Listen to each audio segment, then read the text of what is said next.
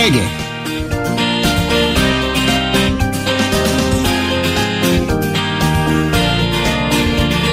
Преге!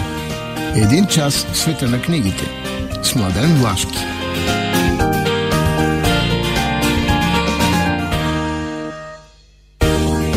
Добро утро и здравейте, скъпи слушатели на предаването Преге. Ето, както ви обещаваме всяка събота, следващата отново сме заедно. А, така.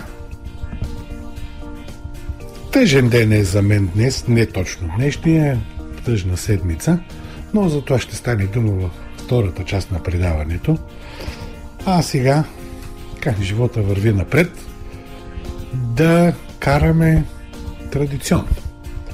Традиционно за нас означава да ви будим, да сте винаги с ведър, бодър ум, а и докато върви предаването, да сте в бодро настроение, защото само с такова човек може да влиза в света на литературата. Традиционно будим с музика. Кой буди Мария Дамова, естествено. С каква музика? Ето сега ще разберете. Защото започваме. Преге!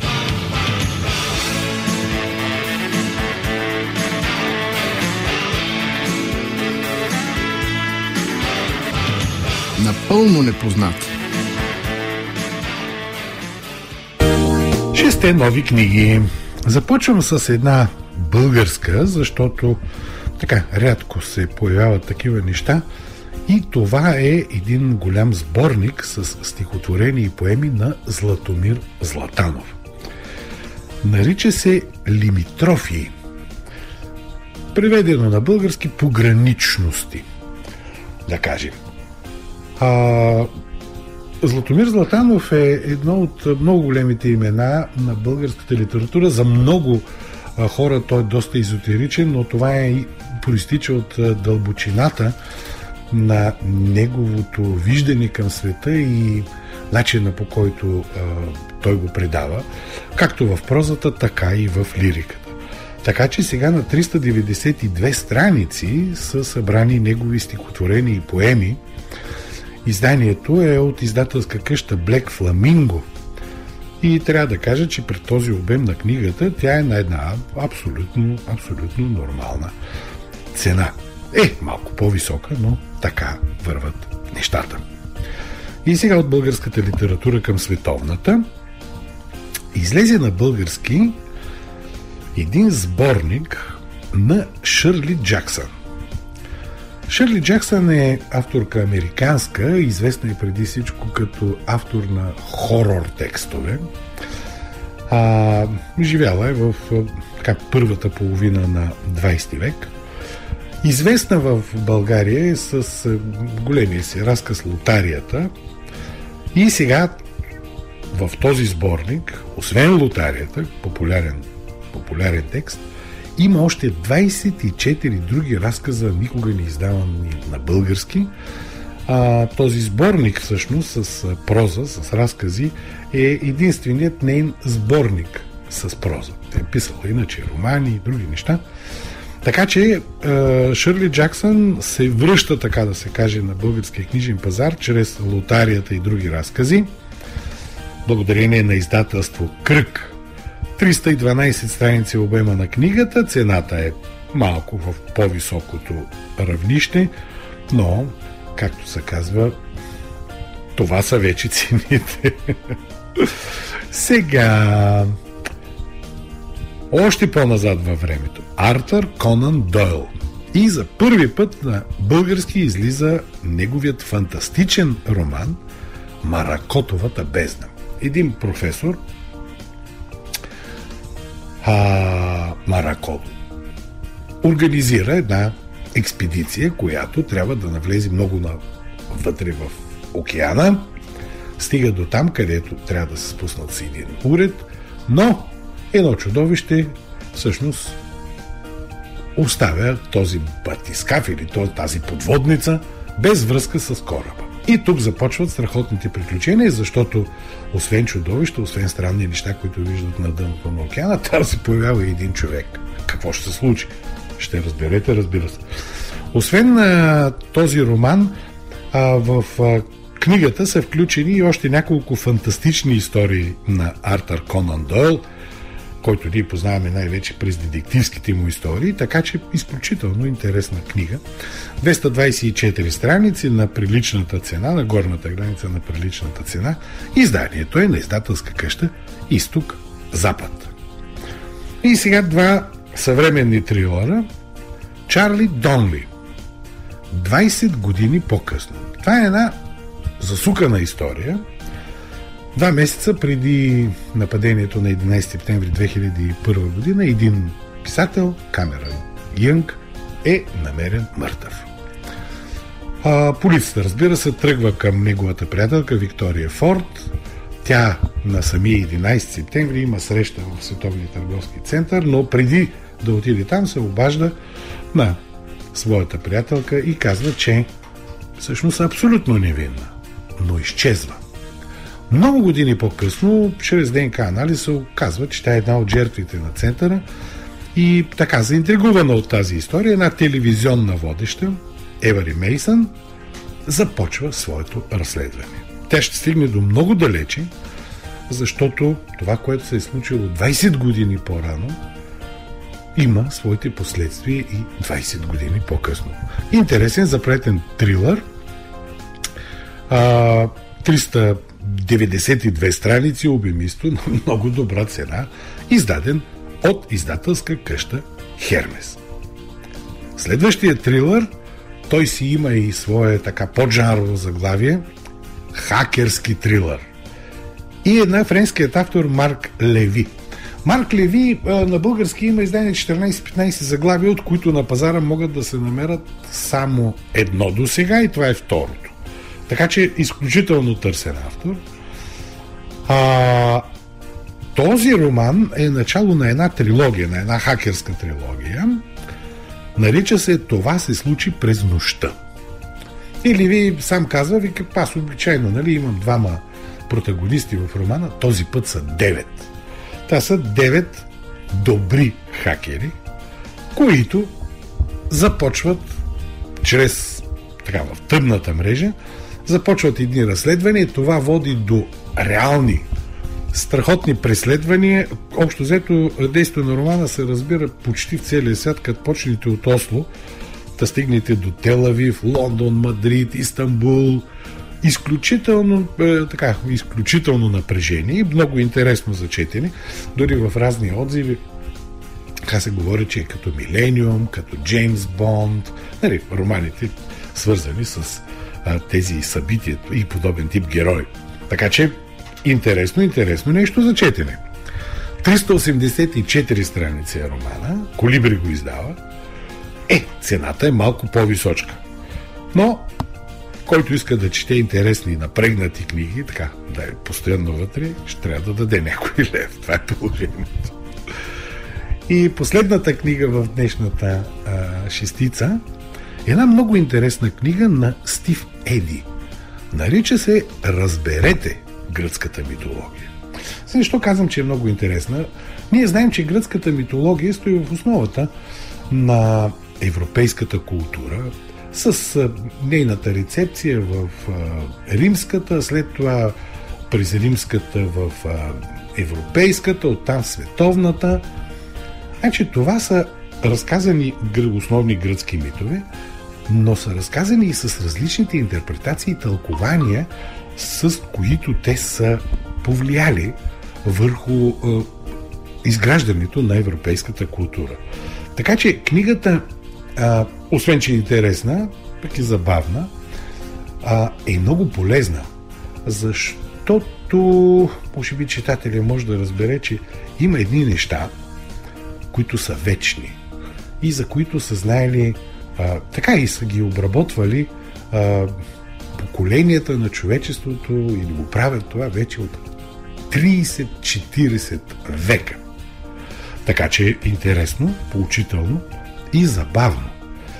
224 страници е книгата, на много прилична цена е на пазара. Изданието е на Homo Futurus. Стив Еди, разберете гръцката митология. Така, разнопосочни, интересни книги. Както се казва, 24-та година захапа вече с издателските проекти и имаме нови, нови неща, които да четем. Хубаво! Но сега няма да четем. Сега ще послушаме малко музика.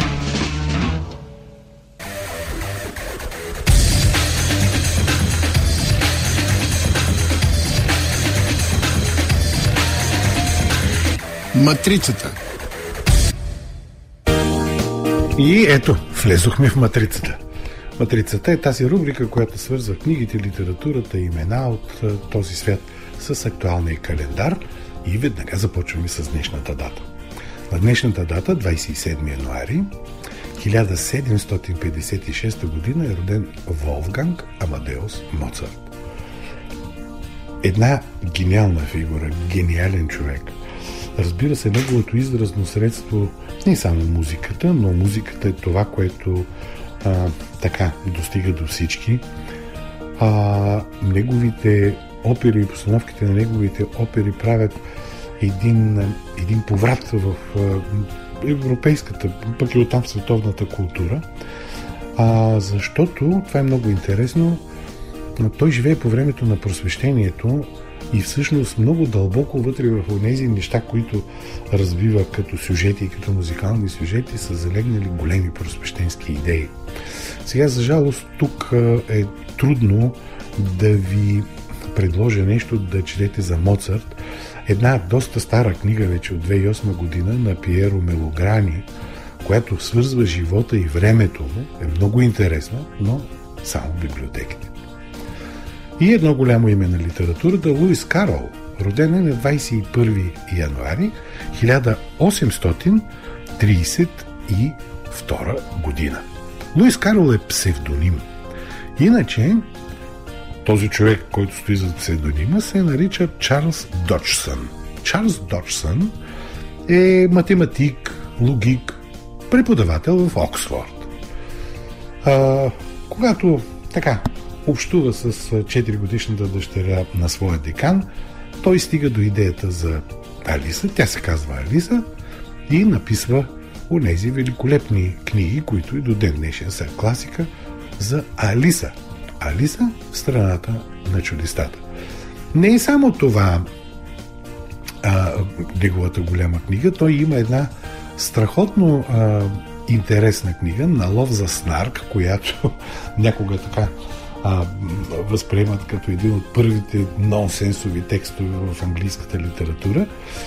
А, хубавото, че и тя е издадена на български, е минаха вече 10 години. Колибри издаде а, 2013 година.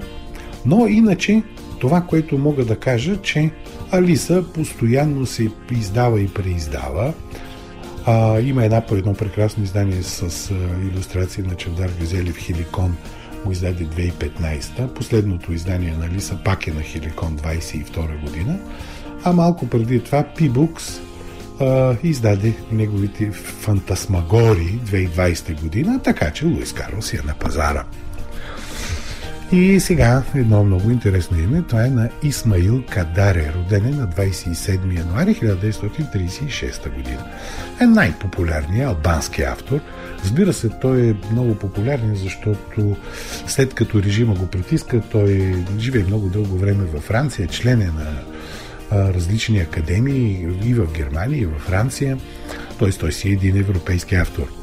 При него нещата се развиват така, че когато излиза романът му Чудовището 1965 година, романа е забранен, разбира се, и оттам започват така репресиите срещу него. В същото време, като а, литературовед, той е а, албански академик. Така че една влиятелна фигура. Онова, което е също много интересно, това е първият автор, който получава международният букър, за който у нас сега много се говори. Това става 2005 година. Така че Исмаил Кадари е един голям световен автор, роден в Албания. Сега лошото е това, че тук нещата при нас не стоят добре. Колибри 2019 година издаде Загадките на безумието и Хроника на камък. И това е. Но има доста други неща от Кадари, които са много интересни и по някакъв начин може би трябва да се появят на пазара.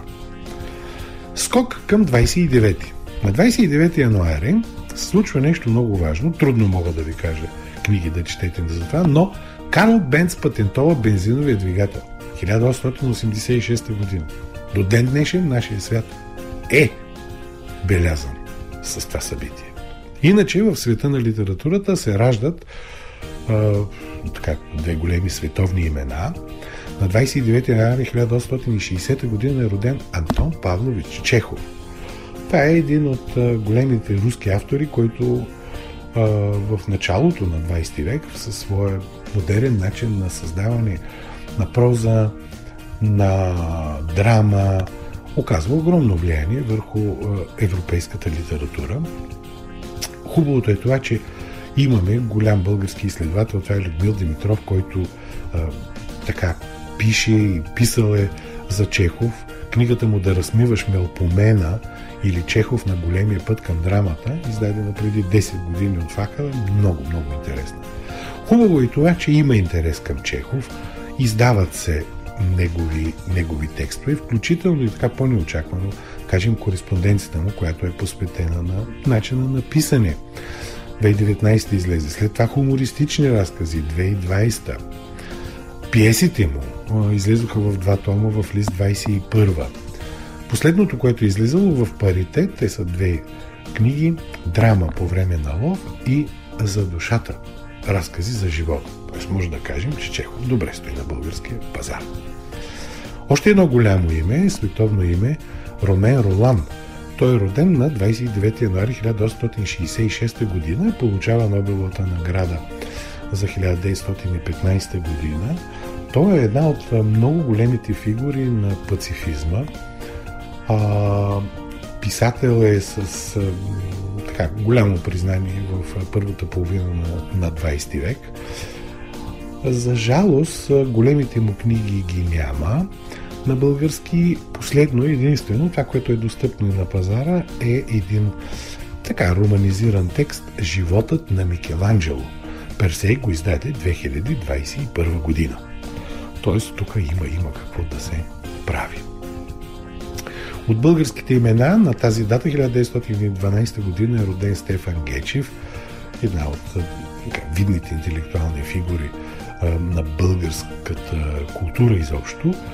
Хубаво е, че има съчинения в пет тома, които така излизаха 2008-2011, но не, не, не са довърши поредицата и Стефан Гечев само в библиотеките.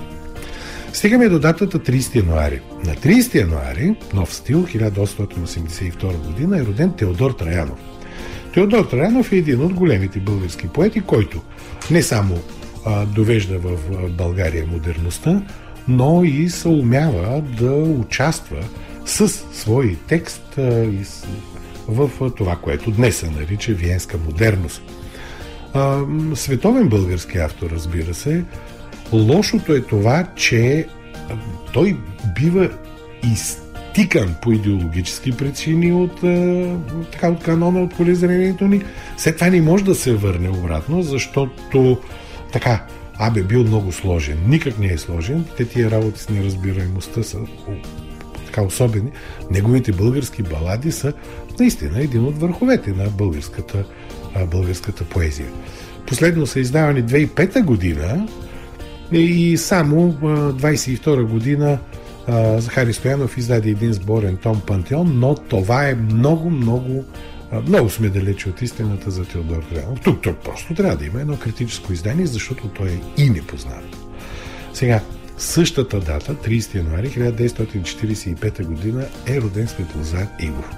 Царство му небесно, това е един от хората, който ни напусна миналата година с как, голяма мъка за тази светла ренесансова фигура в българската култура, българското литературознание, литературна критика и самата литература.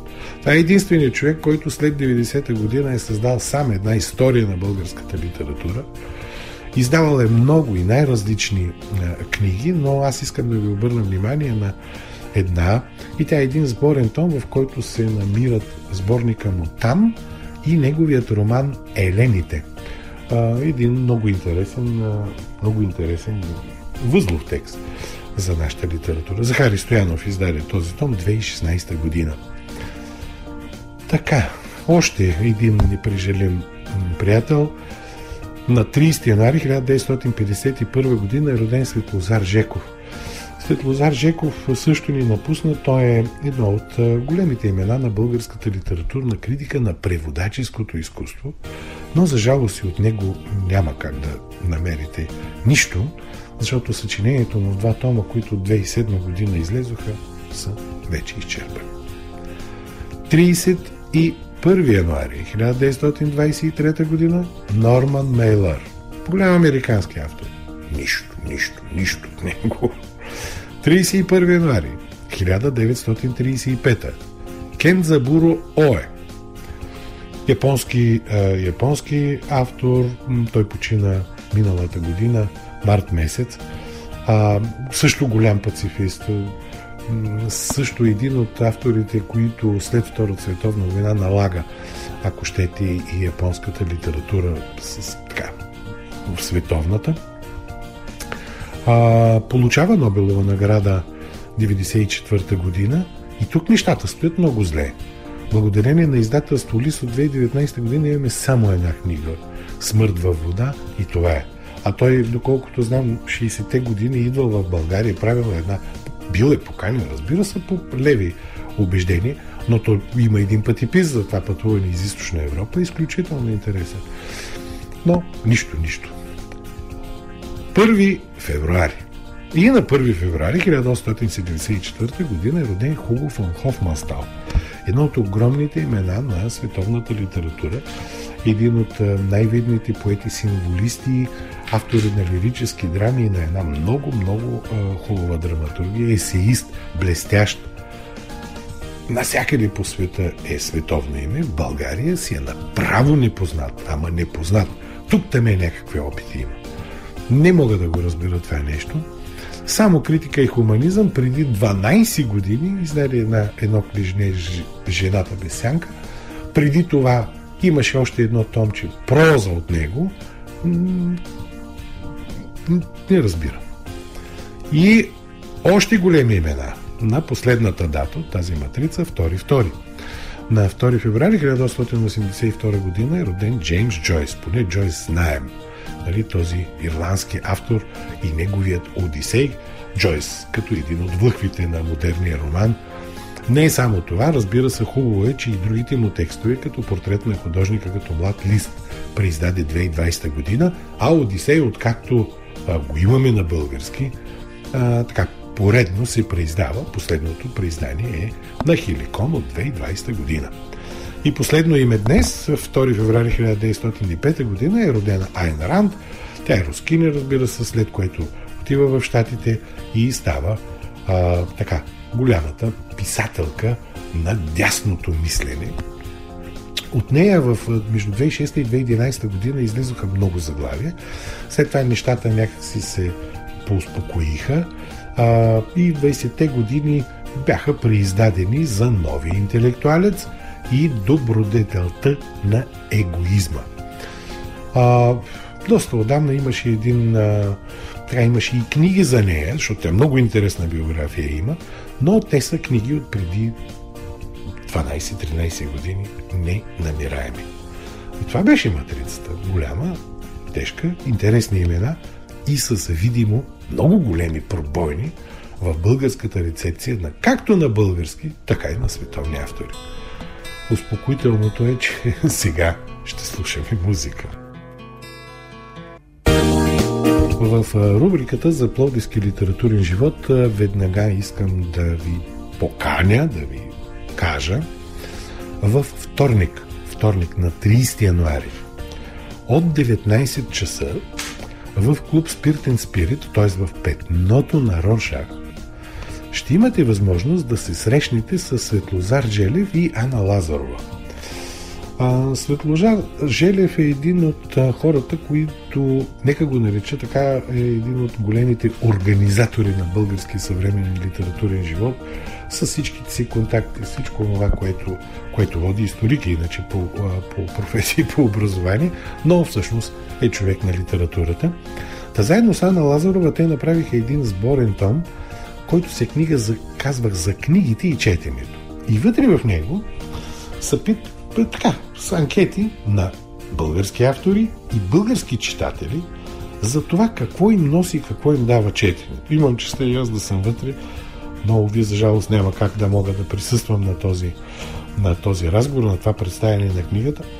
Книгата обаче е много интересна, а, защото чувате гласовете на големи български писатели, а както и на читателите, какво наистина какво наистина ги е накарало да четат, какво ги държи и до сега да четат, какво е четенето за човешката култура. Така че на 30 от 19 часа в петното на Роршах една много, много интересна среща. Темата с книгите и четенето, а Светозар Желев може да питате за много, много, много други неща, които се случват в български литературен живот. Сега ще бъде хубаво и интересно. Избира Преге.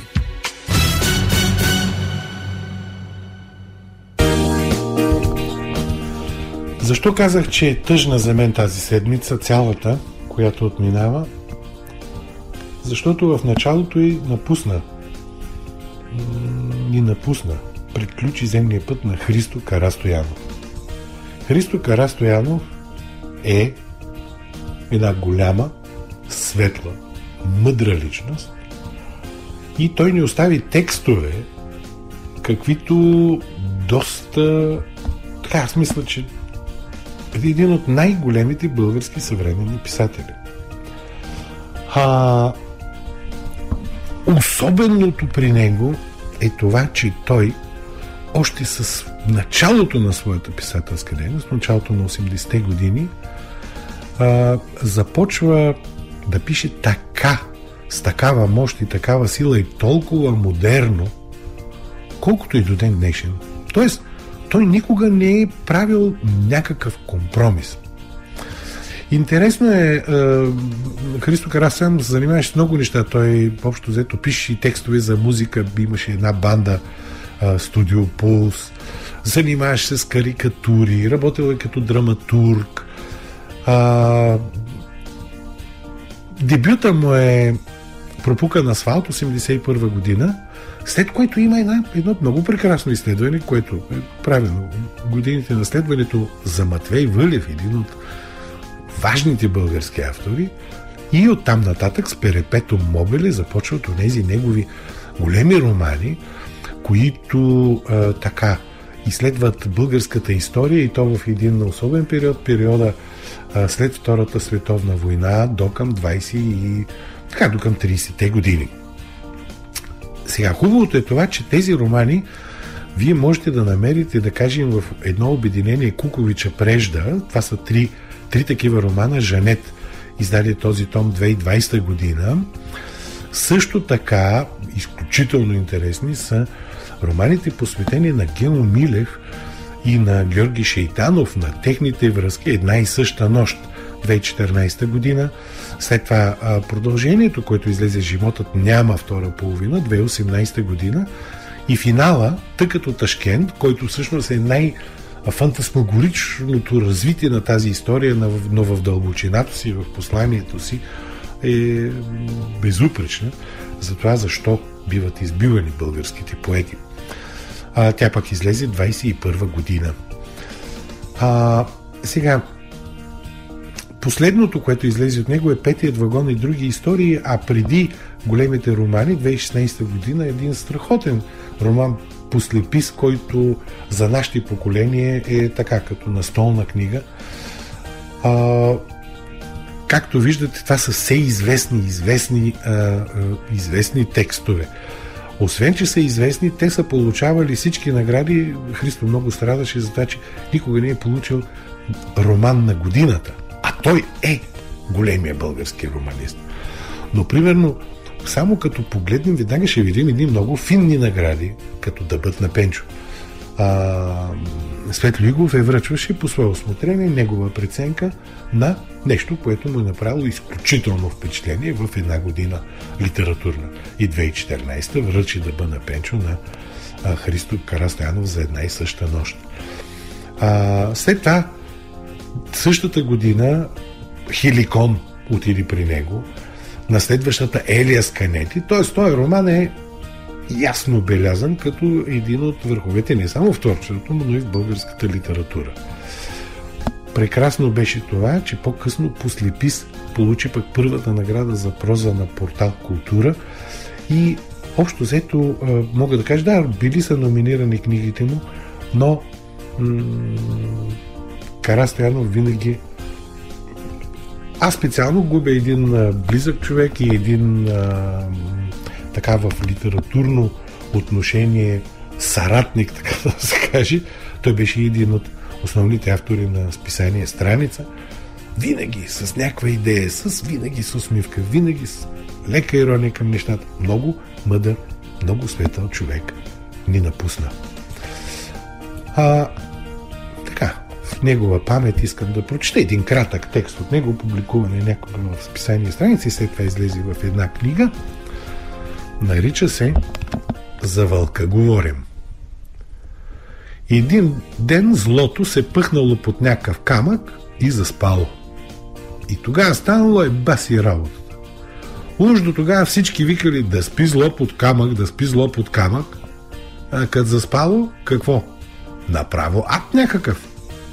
Дещо имало добро. Всичкото било хвърлено през плета, защото вече нямало смисъл. Змиите до една се измъкнали от хорските пазви и се разпълзели да правят добрини. Караконджолите направо се изпотрепали да целуват децата. Злите круши ставали направо майките си трак. Целите обрасли сялова шума и направо плачели за зъл прът, но вече нямало пукнат зъл прът. Железните врати заели отворени на общо основание, понеже наоколо има само благи думи. Все едни такива скъпи, здрасти, обичам те, как са вашите, ще му цапнеш ли едно?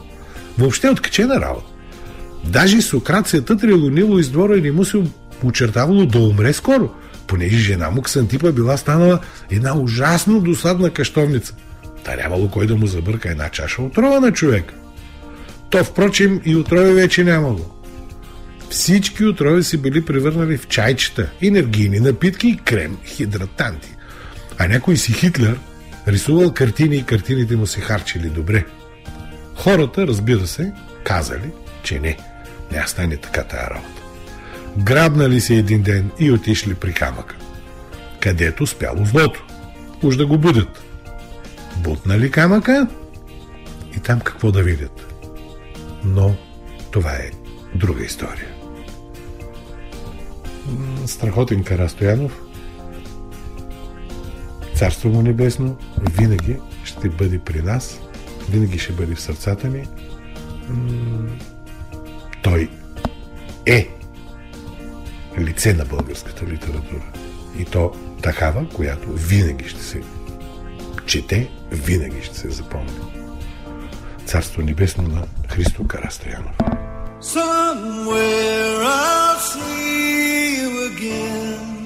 Преге!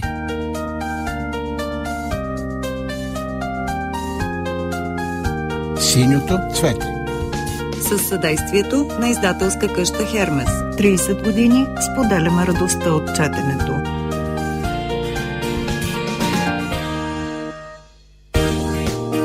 Днес ще ви прочита едно стихотворение от Хуго фон Хофманстал.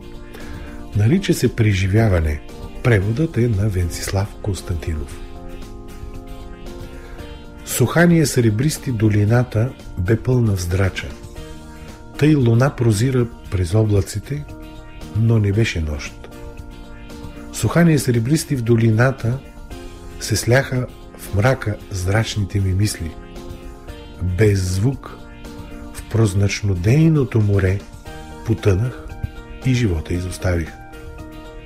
Най-прелесни цветя намерих там, с пламтящо тъмни чашки, гасталак, през който ален блясък на топази слъчи нахлуваше, изкреше. Всичко изпълнено без приливи дълбоки на меланхолна музика. И знаех, макар да не разбирах, но го знаех, това смъртта е. В музика вплатена, купнежна и пламтящо тъмна, сродна с дълбока меланхолия. Но странно, безименна носталгия без звук в душата ми проплака за живота, като човек в огромен кораб, който с гигантски пурпурни платна по залез, сред сините води покрай града, край родния му град, минава. Зърва площада с румонещ фонтан, долави охания на люлек и се вижда като детето на брега, с очи оплашени, облени в сълзи. Гледа, в прозорица на стаята му свети, но корабът огромен го отнася. Сред сините води, без звук отплава, с гигантски, чужди, пурпурни платна. Преге!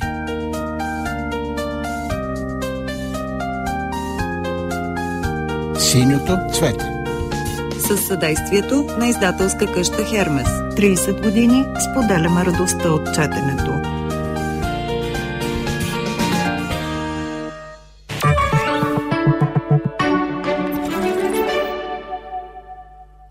И това са последните минути на днешното издание на предаването Преге. В традицията се движим, виждаме какво има на пазара за книги, какво няма. А, за жалост, все повече трябва да преживяваме и това, че големи български литератори, автори, а, на които така, много сме се осланили, защото и с уменията си, и с морала си са били наши стожери. Си отиват, както се казва,